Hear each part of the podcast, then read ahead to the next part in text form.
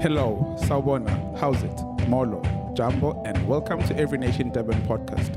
We hope this message will inspire you and draw you closer to Christ. Enjoy. So, today we're going to be continuing our series on soul care. Are you ready for the word this morning? Just check the, check the person next to you. Are they awake? Are they alive?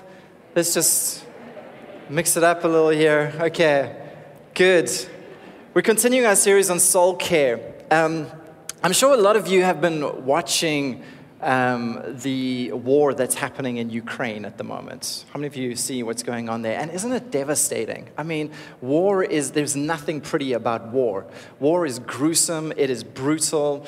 And um, I've just been like, you know, been watching some of the newscasts on that and, and looking at the devastation of, of entire cities that were once beautiful, now lying in absolute ashes and ruins. And, and it made me think about how this, this war that's taking place just in the Ukraine, how many years ago, maybe 80 something years ago, there was World War II in Europe where the whole of Europe was like that. And, and, and for five years in World War II, battle raged in every corner of Europe to the point where the Nazis had actually, by 1944, controlled the entire Europe. Europe was gripped under Nazi control. And the Allied forces had literally been pushed out of Europe, and they were not able to even land in Europe and do battle in Europe anymore. Europe was controlled by the Nazi armies. And something had to be done to liberate Europe. Something big, something strategic, something important had to be done in order for Europe to be free. And so plans began formulating. And the, and, the, and the Allies got together and they started putting strategies in place. They needed to do something big. They needed to get, their, get boots on the ground. They needed to get equipment on the ground. They needed to get their feet in Europe so that they could liberate Europe. And so they began planning the largest amphibious war um, that had ever actually taken place.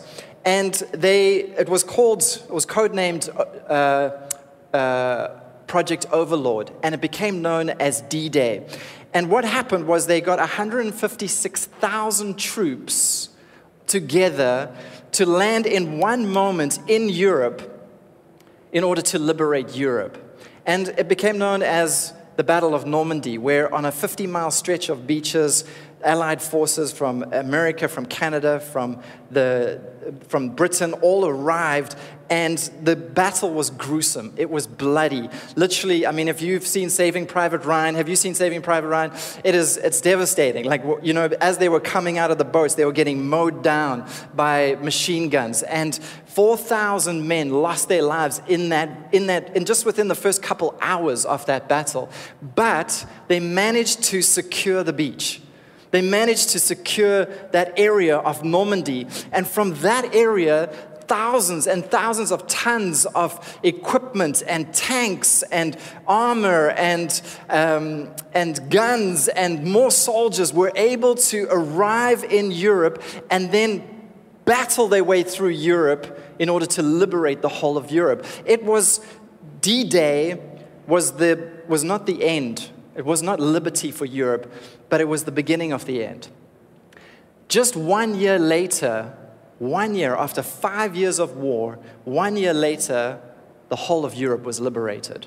And what became known as Victory in Europe Day, VE Day. So D Day led to Victory in Europe Day. Which, you know, when we look at that scenario, is quite similar to what we see in the gospel accounts. The invasion that the Allied forces came into Normandy with is very similar, in my opinion, to the invasion of Christ in this dark world. Jesus, uh, you know, for centuries there was a plan of a Messiah coming to liberate this dark world. There was plans, there were strategies in place. The prophets were declaring it, and eventually the Messiah was born, and it was gruesome the sacrifice that was involved in the life of Christ in order to achieve liberty on this earth. But how many of you know that not the whole earth was liberated in that moment? The kingdom of God had arrived on earth. Earth was now connected back to heaven. Supplies from heaven could come to earth. But all of earth was not liberated. And then the command from Jesus was this go into all the world and make disciples. In other words, go and liberate every dark corner of this world. I've got all the tools, I've got all the ammo, I've got all the equipment, I've got all the, be- the, the whatever you need. Go and liberate every dark corner of this world. That is the command that still stands over the church today, is that we are commanded to go and liberate the world wherever there's darkness. That's our mission, that's our goal. Amen? We're not to shrink back and hide in our little safe holy huddles. Amen. We're not here just to like, oh, have a nice little meeting. No, there are cities at stake here. There are lives at stake. And while the enemy is raging out there, the church is gathering in resource, in power, in prayer, and get in, in, uh, in ability and strength. Why? For the mission of liberating the whole earth. Abraham Kuyper said this. He said, There's not one inch of this entire world where Jesus does not cry, This is mine. This is mine. So we have a great battle to achieve out there, but how many of you know that the battle typically starts in here first? How many of you can testify to the fact that when Jesus came into your life, you experienced liberty? You experienced forgiveness. You've experienced hope. You, it, there was a whole new world, like Danae was saying, just this whole new thing that opened up to you. I don't know about you, but if you can even remember the dark days that you were in, you know, I shudder to think about that young man called Wayne in his bedroom that day, just in absolute darkness, and how the gospel then penetrated my heart, and the light came in, and forgiveness came, and the grace of God was there, and, and I was liberated in that moment. But how many of you have noticed that sometimes that liberty is not complete?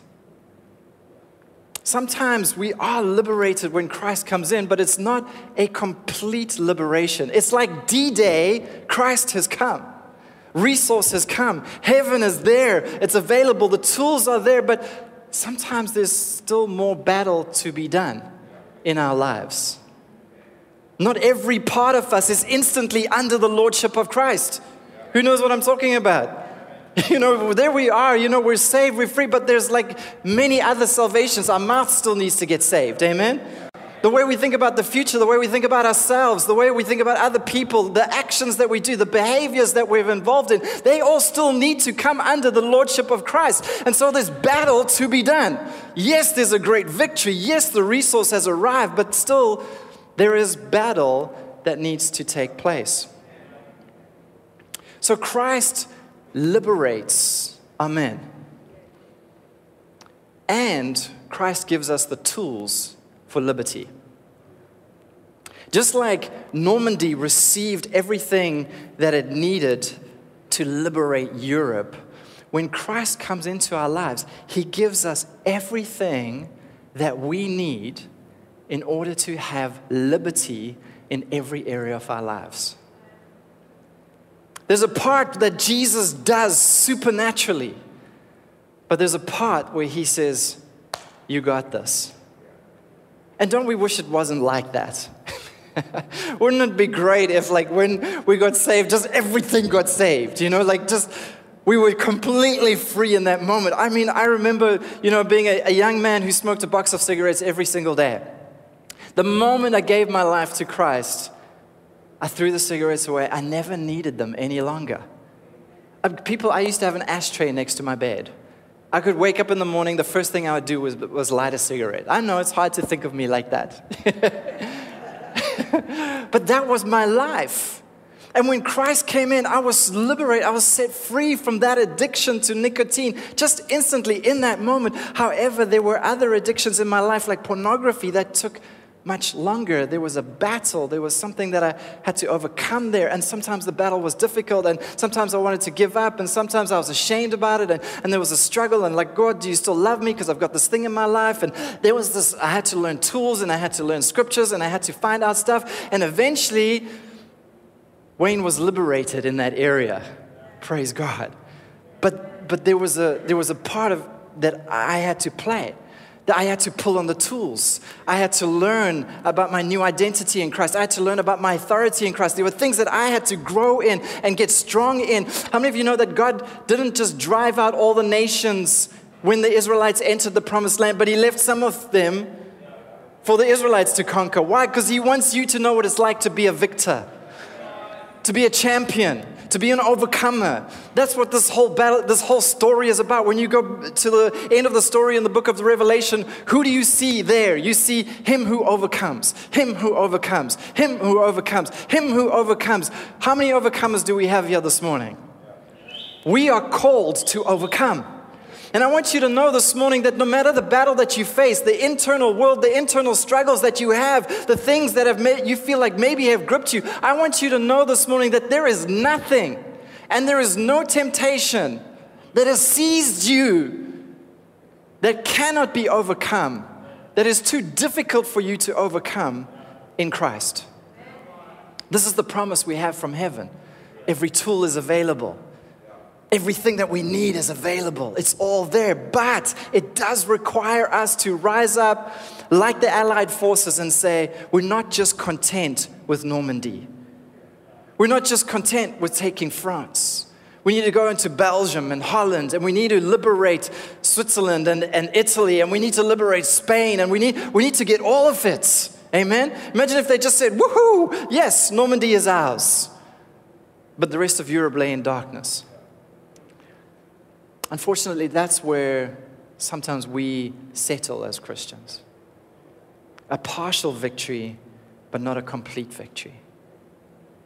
A sense of victory, a, a celebration of victory, but it's not, it's not everything. Today, we're talking about addictions as part of our soul care series. Addictions are those parts of us that still remain under the grip of enemy control. Addictions are those parts of us that still remain in darkness, those parts of us that still need to be liberated. That's what addiction is. It's a part of us that, that needs liberty.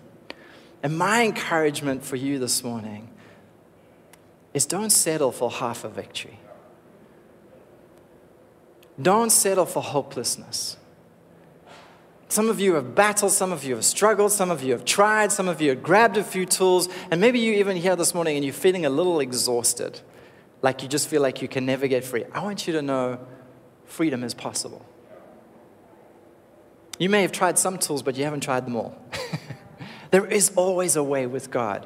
With God, there is always a way. With God, there is always a way. Nothing is impossible with God. And His power is available this morning to liberate and empower you to break free from whatever is holding you back. Shall we pray before we just get into the word? Father in heaven, we just commit this time to you. We believe that your plans for us are good, but that everything good starts with your word. Your word brings life, it brings healing, direction. And so we treasure your word more than our daily bread. We boldly confess that our minds are alert, our hearts are receptive, and we say, Speak, Lord, for your servants are listening. Amen. All right, join me in Genesis. And let's let's just zoom out of the ilukozan, the thing porn, gambling, whatever the, the thing, all right? Ilukozan. Let's zoom out of that thing. Let's get a biblical perspective of what is actually going on here with addiction. So we're going to start in Genesis 1:26. And we look at this verse and it says the following. It says, "Then God said, let us make man in our image, according to our likeness, and let them have, say the word, say it louder and bolder. Say it again. What does God wanted you to have? What did He create you for? Dominion. What is dominion? Dominion is to exercise control over or to master. You were created for mastery. This was the original intention of God. Well, let's create man in our image and let's give him dominion. Let's give him this planet. And the command is this to be fruitful, multiply, and rule over. You were created for rulership, you were created for mastery. But we know what happens in Genesis chapter 3. In Genesis chapter 4, you, the fall happens, And then in Genesis chapter 4, we get a window view, like this incredible view into the root of our problem when it comes to addiction. Take a look at this Genesis 4, verse 6 to 7. It's the story of Cain and Abel. And Cain doesn't bring a good offering, Abel does. Cain gets jealous, but the jealousy grows inside of him. And it grows so much so that he eventually kills his brother. But look at what God says in the moment. God comes and intervenes. He knows the way that Cain is going. This is what God always does. He knows the way we're going to go, but he intervenes. And he comes to rescue us. Isn't this awesome? And he said to Cain, Sin is crouching at the door eager to control you, but you must subdue it and be its master. So here we see an interesting picture. We see that mankind, created for mastery, created for dominion, is now under threat of being mastered himself. It's crouching at your door and it's eager to do what? Control you. Here's mankind created to control, but now he's under threat. Something wants to control him and have dominion over him. And God's intervention here is this no, you must subdue it. You must master it. You were created for mastery. You weren't created to be mastered by something. You were created for mastery. Look at the, the language here eager to control you, crouching at the door. The threat could not be better painted in this picture. The, the threat is that mankind, who was created for mastery, is now in a place where he can be mastered. I'm sure you would agree with me that it's wonderful to watch people who have mastered something. Isn't it amazing when somebody has just mastered their craft or their art and they're, they're just, I don't know, an incredible singer or sportsman or lawyer or business person. They've just, they've mastered their craft. They've, they're painter. They've, they've plowed themselves into this thing and to watch them is almost divine. To watch them, we just like, wow, they, are, they have mastered at this thing. It's wonderful to watch people master things. It's tragic to watch things master people. And this is the threat of addiction. It's tragic because it is mastering us. I mean, if you take like a basketball player for a moment, just think about like some of these guys in the NBA and how they're able just to spin that ball for like 10 minutes on their finger or move it around their bodies and under their legs. I mean, it's just like, it's like poetry in motion. That ball is completely under their control. They can throw it from anywhere into that tiny little hoop over there. It's incredible to watch. But imagine being the ball. And you just have no choice. Whichever way this thing spins you, you get spun. Whichever way this thing wants you to go, you go. And if this thing wants to throw you away and use you up, it throws you away and uses you up, and you have no power over it. Peter the Great said the following He says, I have been able to conquer an empire, but I have not been able to conquer myself. How many politicians, preachers, singers have said the same thing? And this is why addiction is a problem. Because while we are busy, busy mastering the dominion mandate, growing in our craft, it is growing in its mastery over us. And eventually, who we are catches up with what we do, and eventually, we start to destroy the things that we build and do. That is the threat of addiction. And that's not actually like all addiction. Addiction, that's a, in its acute form, but also addiction is the very thing that keeps us from doing what we know we should be doing.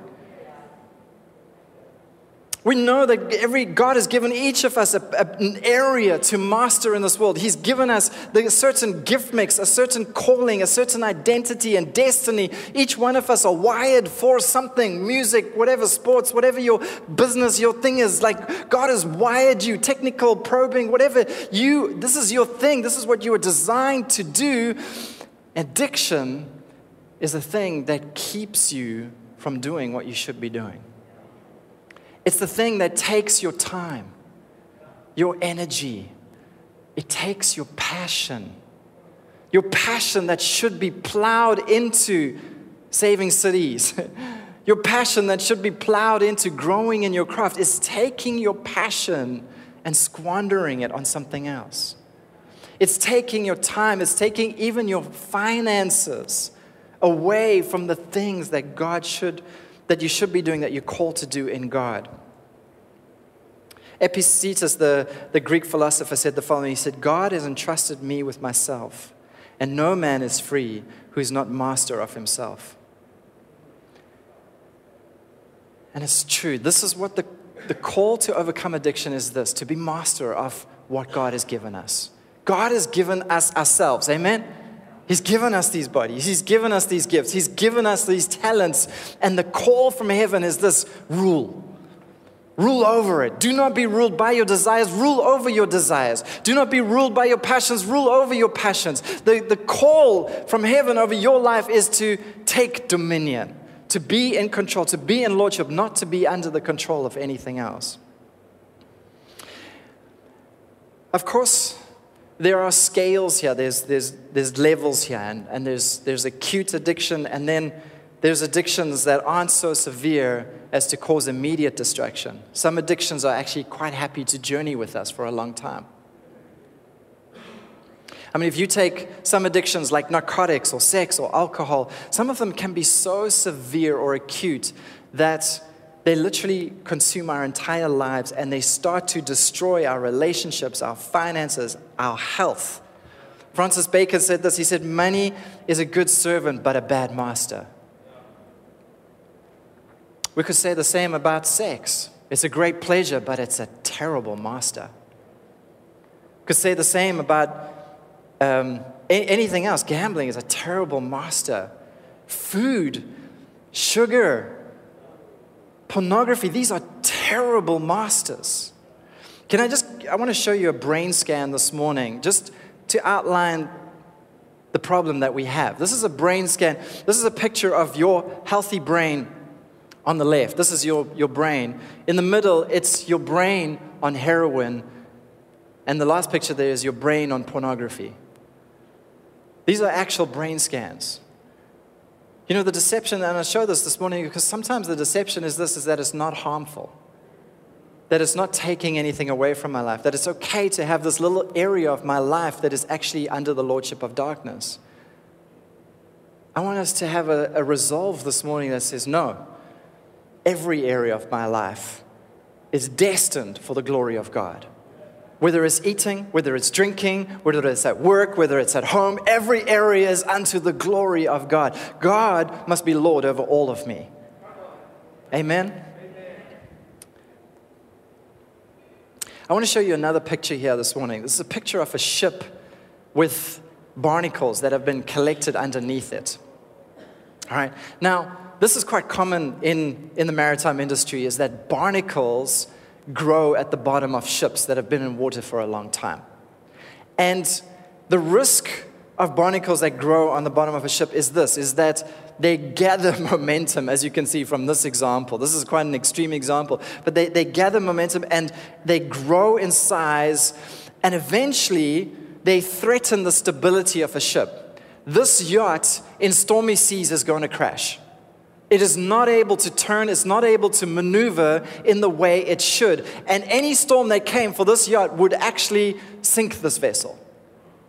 So it's slowing it down. But not only that, it's, it's causing it, if it was traveling, to burn unnecessary fuel, which increases the costs involved. And this is the thing with some addictions, is some addictions are not so acute that they literally grab a hold of us right now and destroy our lives, and we're plowing into a heroin addiction or a, or a cocaine addiction or an alcohol addiction. But sometimes addictions come on us like those barnacles. They're happy to travel with us. And for the most time, we just think it's fine because I'm still traveling. My ship is not sinking yet. Everything's okay. My relationships are still intact. I can still go and do a full day of work. I can still have friendships. I can still do most of life. We're functionally okay, but underneath, This thing is gathering momentum, gaining momentum, and ultimately it is slowing us down. Ultimately, it is a threat to the stability of our lives. And then suddenly something bad happens. Somebody dies in our life, something goes wrong, or something. And then all of a sudden we capsize. We capsize, and it pulls us down to the depths. And all the while it was growing there unchecked. This could be, for an example, like a nicotine or a, a sugar addiction or fast food. I'm very quiet on that one. you know, for years, we're fine. But there comes a day when that thing has grown and becomes a threat. And in the end, it takes 10 years of our life. 10 years that should have been lived for the glory of God. Or what about endless hours of scrolling through social media or channel flipping through channels and series? or hours spent watching sports or gaming every single evening, that is time spent, gone, that should have been spent on mastery, that should have been spent on taking dominion. And the question is, why do we feel so empty after we do those things? Why? Well, because we are being mastered there's nothing more fulfilling than mastering something. How many of you remember the first time you were able to tie your shoelaces? Come on, people. I did it. and you just want to show everyone, look, and then you want everyone to do, undo their laces so you can do it for them, right? You know, the, the, the, there's, a, there's a joy that comes from mastery. There's a joy from gaining new skills. There's a joy from learning a new language. There's a joy from getting good at what you do. There's joy, there's great joy in fulfilling the dominion mandate. There is great emptiness when we are being mastered, when we are under the control of other things. It's not what we were designed for. And it leads to depression, it leads to so many other things in our lives.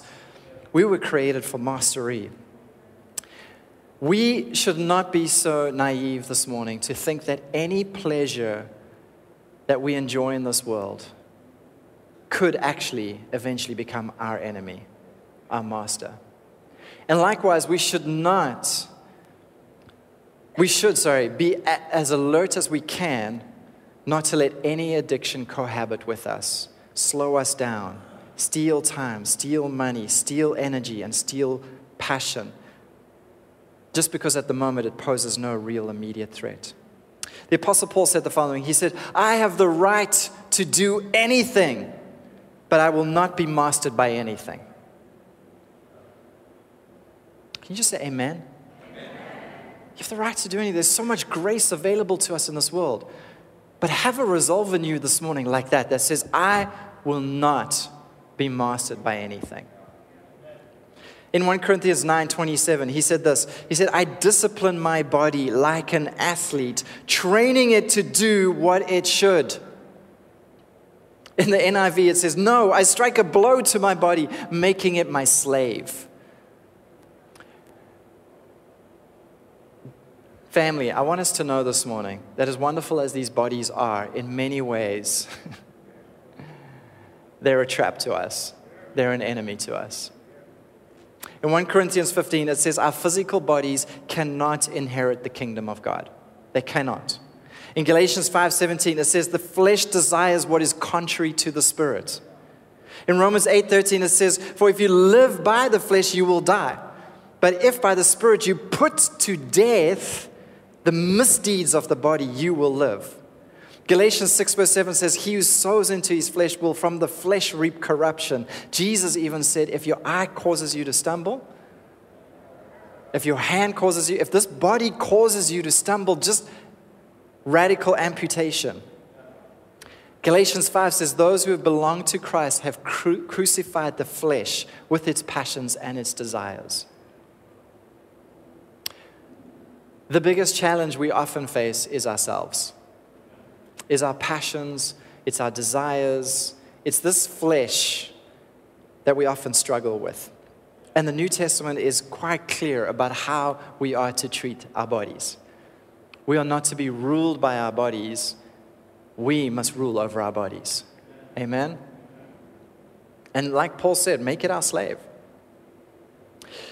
I want to just pause for a moment here and just ponder the, the power of deception that is sometimes involved when it comes to addiction.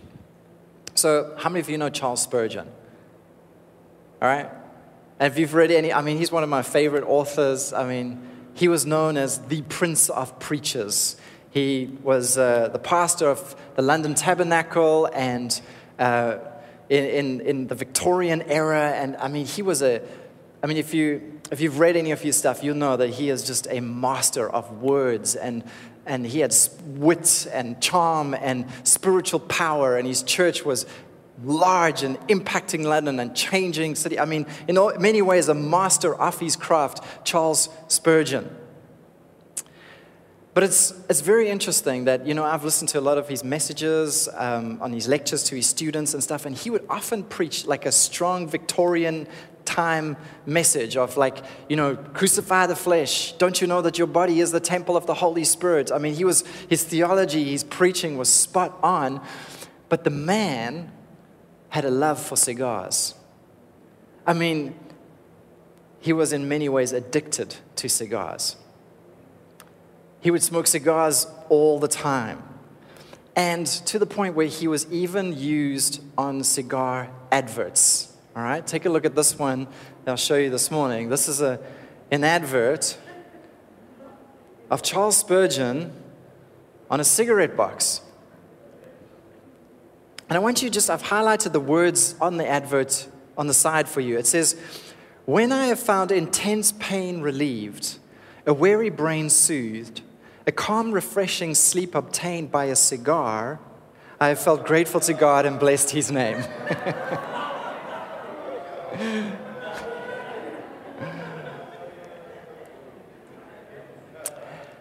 now, what is the tragedy here? This is a classical case of barnacles under the ship. The man died at age 57. People, we're talking about a man who preached the gospel to over a million people, who personally baptized 15,000 new believers in water who raised $50 million from the sale of all his books and devotionals and gave most of it away to widows and orphans. A man who founded 66 ministries that literally transformed inner London, the entire city. We're talking about a man who could have gone on to 77, 87, 97, but lived to 57. Why? Because something was underneath, stealing from his life. Now, granted, he, lives, he lived in a time where the effects of tobacco and their harmful effects on the body were largely unknown, granted. But are we not living in a time when the effect of scrolling for hours and hours on this is largely unknown as well? Are we not living in a time where the effect of pornography is actually largely unknown? We're the same people. We're the same. His life serves for us as an example of what the power of addiction can do if we leave it unchecked in our lives. If we leave any area of our life that is not under the lordship of Jesus Christ. We all need to go on in our walks with Christ. We all need to fulfill our destiny. Paul said this I, I, I train myself. I don't, run like as one running aimlessly. Run so that you win the prize. There's a prize at the end of your life waiting for you. There, is, there are rewards that you cannot, we cannot even imagine right now waiting for you at the end of your life. But you must overcome. You must take whatever Normandy has received and you must battle the rest of Europe, the rest of your heart, so that everything comes under the lordship of Christ. And to him who overcomes, the prize awaits. Let's be an overcoming church. Amen. You know, his words here on the cigarette box serve as a springboard for us talking about why addictions are rampant.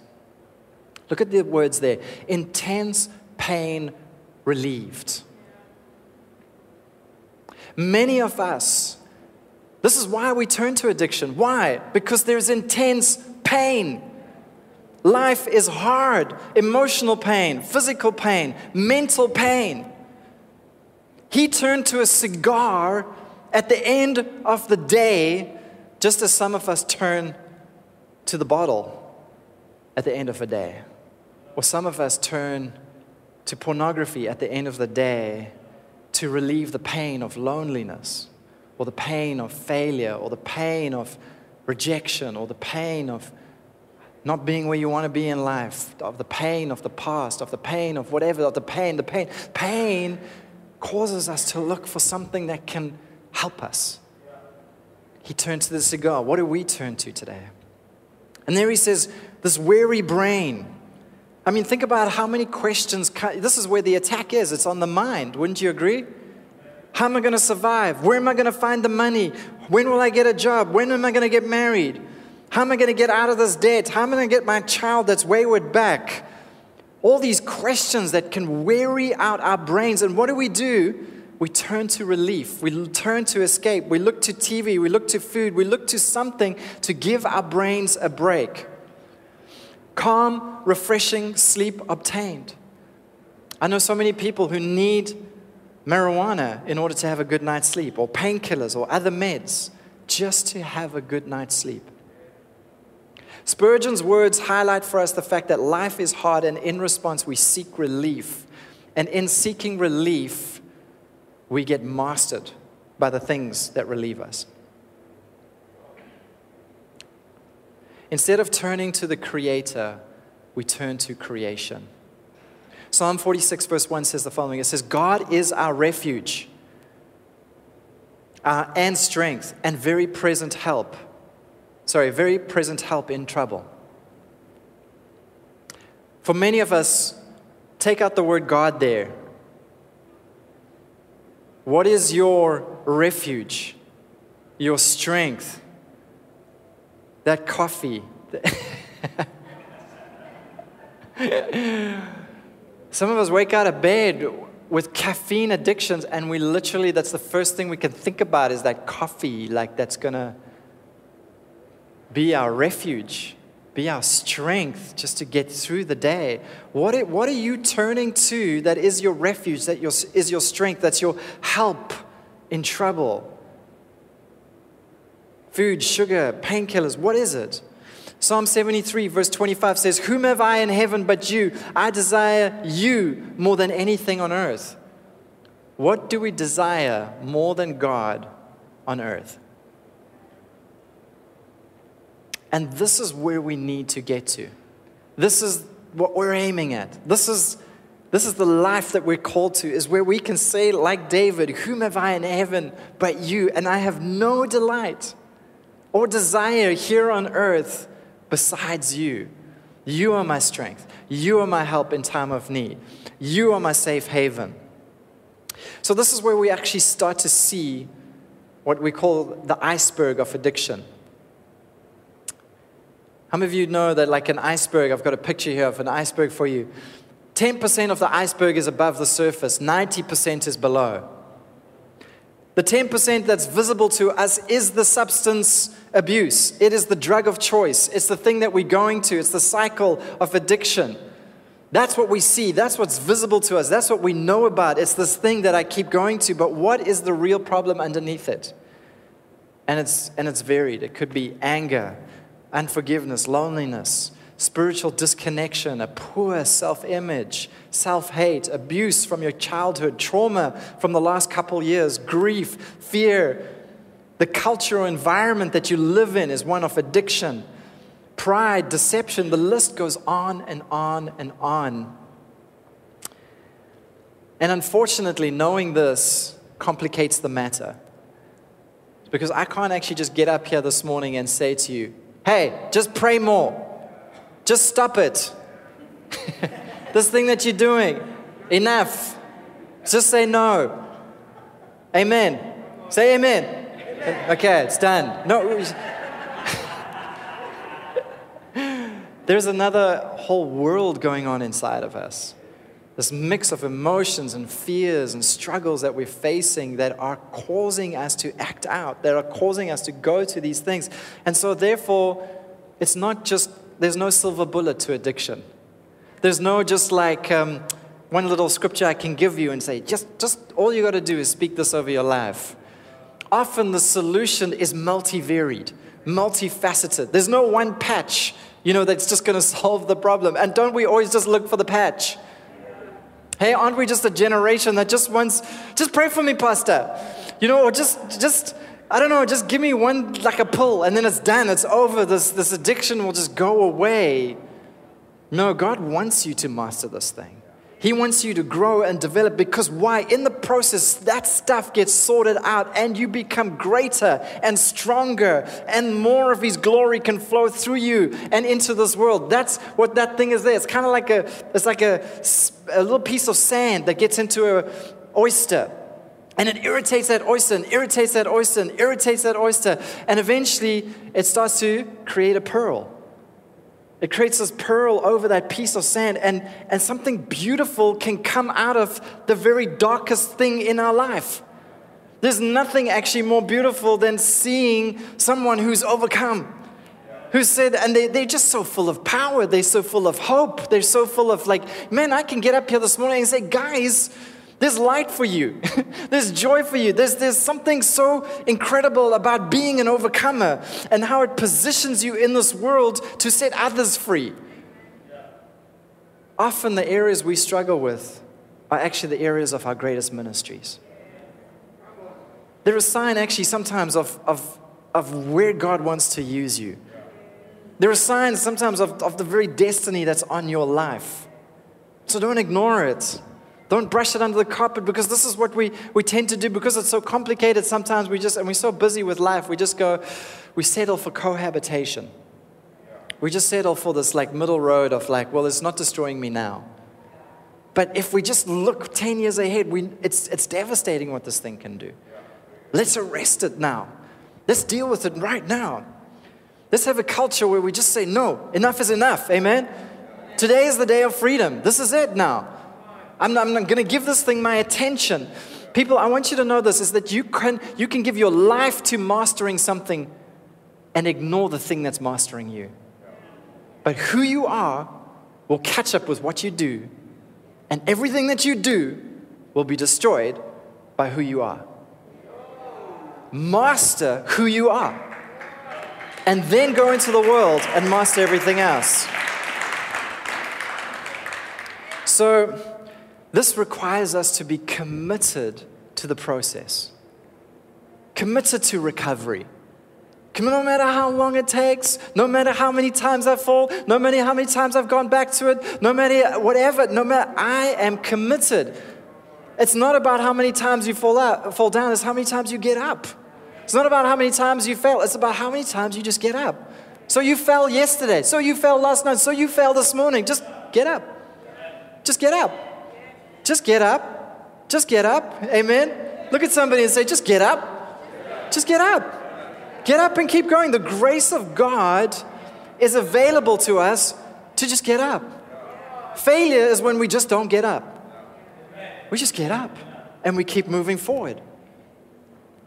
And listen, we want to build a culture in this church where there is no shame around this thing, where there's no like, you did what? You did it again? You know, like that, this is not part of our language, but we're a, a, a team, a community of compassion where it's just like, come on, champ, you got this. I know who you are.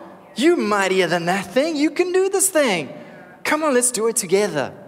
That's the culture we want to build in this church. And so, this is what a recovery process kind of looks like. Let me just share this with you. This is the recovery iceberg. All right, here's another iceberg. On the top, we're seeing someone in mastery over here. What is underneath? Abstinence, accountability, group therapy, rehab, coping skills, finding purpose, fellowship, practicing forgiveness. You know, I just, it's amazing what forgiveness can, unforgiveness can lead us into. It's amazing. I've experienced this so many times. People's lives are like really trapped in whatever substance abuse or something, and it literally comes from unforgiveness to dad or mom or whatever eh, stuff that happened. Practicing forgiveness, it just can literally set us free. A new environment. Sometimes the environment is just so toxic that we're in, we just have to eject. You know, I was in, a, in, a, in an environment when I first got saved, all my friends, we were all doing drugs on the weekend. That was our life. I literally had to turn my phone off on Friday afternoon and leave it off. I had to eject from that environment. I had to eject from those friendships.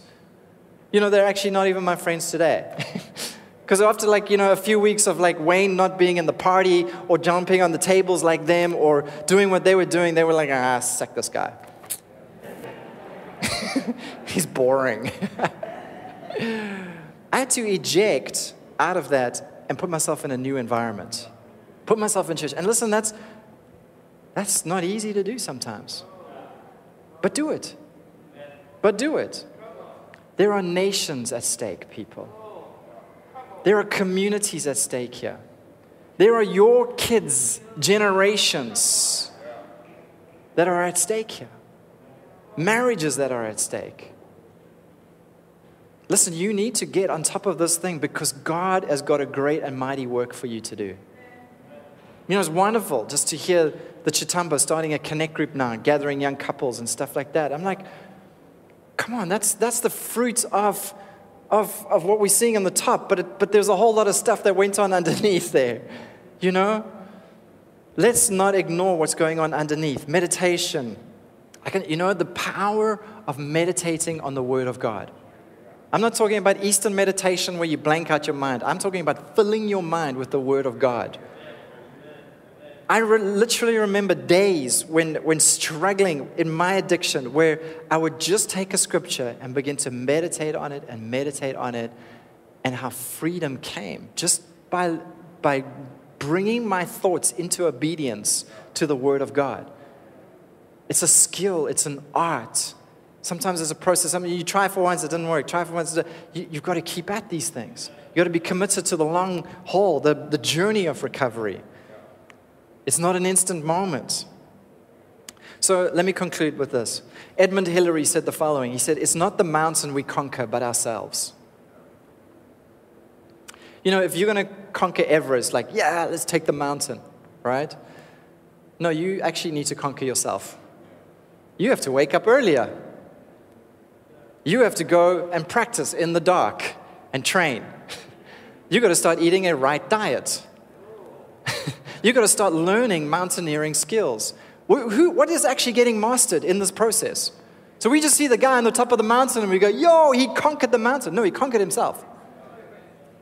You can look, put that on any illustration in life. Someone who's at the top of their game in, in any field, what have they conquered to get there? Themselves. It's not the mountain, it's ourselves. Where do you still need to conquer in your life? And I want you to know this morning that God is not condemning you here. He has given you everything necessary for life and godliness. He's given you everything necessary. And I want you to know this morning that victory is certain. In 2 Corinthians 10, it says this it says, For the weapons of our warfare are not carnal, but they are mighty in God for the overthrow and destruction of strongholds. In 1 Corinthians 10, it says, No temptation has seized you but what is common to mankind. And God is faithful. He will never allow you to be tempted beyond what you can handle, which means you can handle this. And it might be a journey for you to get the faith to actually believe that and know that, where it's just like from here, it actually just drops into here, and you own that thing that this mountain actually is not this giant, this thing in my life is actually not, is not as intimidating. but that actually there's a bigger God on the inside of me, that there's actually more power available to me, that actually I am stronger than it. You know, the classic example of the circus elephant is this, is that when it was a baby, they would tie a rope around his leg and put a stake in the ground at the other end. And the baby elephant wants to go and run. And as it would try and run, the rope would pull on its, on its ankle and it would cut into his ankle. And so it would stop. And it learned in that moment that if I try and run away from this rope, it's just going to cause me pain. And so it sits there and it grows into a massive elephant with the same rope and the same tiny peg in the ground. And it doesn't realize that actually it's much stronger than that rope now. It could break free at any moment. It can pull that thing out of the ground. But as soon as it feels the tight, it feels, oh no, submit. And this is what sin tries to do in our lives. This is what addiction tries to do. It tries to condition us into a place where we are less than it, where it is master over us. And the key is to build ourselves up, build up our identity, build up, get the tools we need, build up, build up the strength. And let me tell you something if you are growing in the Word, growing in your identity in Christ, growing in these things, you're going to pull that thing out the ground like it's nothing. And you're going to turn around and laugh at it and say, Ha ha ha, you had me, but I got you now. And you're going to have the joy of mastery. Amen? Can we stand to our feet? what is the takeaway from this message? Ashes, if you wouldn't mind just uh, handing out the communion at this moment, we're all just going to have a moment for communion. And uh, Sia, if you wouldn't mind just coming on up as well. What is, what is the takeaway here? What is the point of this message? Well, I am challenging you today to not stay in a place where you're cohabiting with addiction. Uh, my challenge to you today is come out from that dark place. Come and confess it to someone. Come and tell someone. Find somebody. Listen, we're a community here. We have connect group leaders, we've got area leaders, we've got so many amazing people who have battled these things already and have come out as champions on the other side. And, and, and I want to encourage you don't stay alone, don't stay in isolation, don't stay where you are, but rather come out and share what your struggles are. And sometimes just that very step can be the thing that brings such freedom. Don't stay where you are. Look at somebody say, Don't stay where you are. Don't stay where you are. We also this morning want to recommend a ministry in our city that is committed to setting captives free. The ministry is called Project Exodus.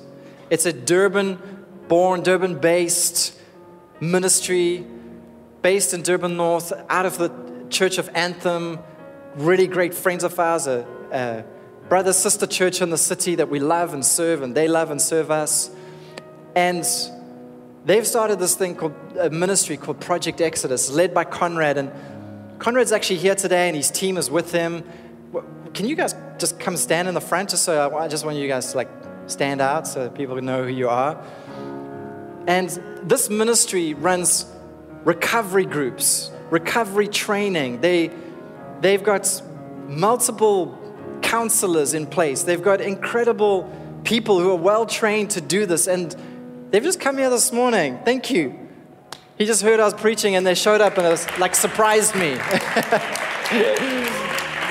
so if you if you didn't understand anything in the word this morning, all right?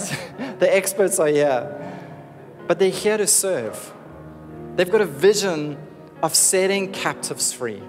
And not just in Durban, but all over the world. And they're building a ministry that is setting captives free. It's literally, it carries the heart of Christ. And this is why we're recommending them, is that because, yes, you can go to Narcotics Anonymous and you can join AA groups and all of these things, but these groups are not Christ centered. And there's a difference, people. And I don't know about you this morning, but I don't want to do anything without Jesus in the middle of it. You know what I mean? Not when there's that much power, not when there's that much grace, not when there's that much love and compassion. When Jesus is at the center, listen, that's, that's the thing I trust. That's the thing I go to. Why, why ignore all the power of God? Amen? So here they are. You're welcome after the service to come and chat with them, receive prayer with them.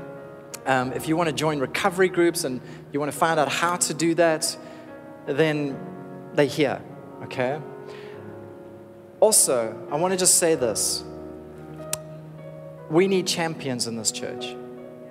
We need champions. We need men and women who feel called to this area. People, we are living in a time of unprecedented addiction, it's rampant. We need men and women in this church who will say, you know what, I want to lead a recovery group. I want to help others. I want to gather men. I want to gather women who are struggling with porn. I want to gather people who have addiction problems. And I want to start a group, even in this church, that can help this church and the people that come into this church. And once again, this is where Project Exodus can help. This is where they can train. They've got trainings that they're running. And Garth is here from Olive Tree Church, and they run a recovery group of Olive Tree Church. But we want, we want to run re- recovery groups here at every nation. Amen? Imagine Tuesday night or Thursday night, there's a place for people to go who are struggling with addictions. That's the type of community that we're called to be. Amen. Thank you for tuning in. For more messages like these and other resources, you can visit our website at endurban.org. Remember to subscribe to our podcast channel to stay up to date with the latest sermon. Be blessed.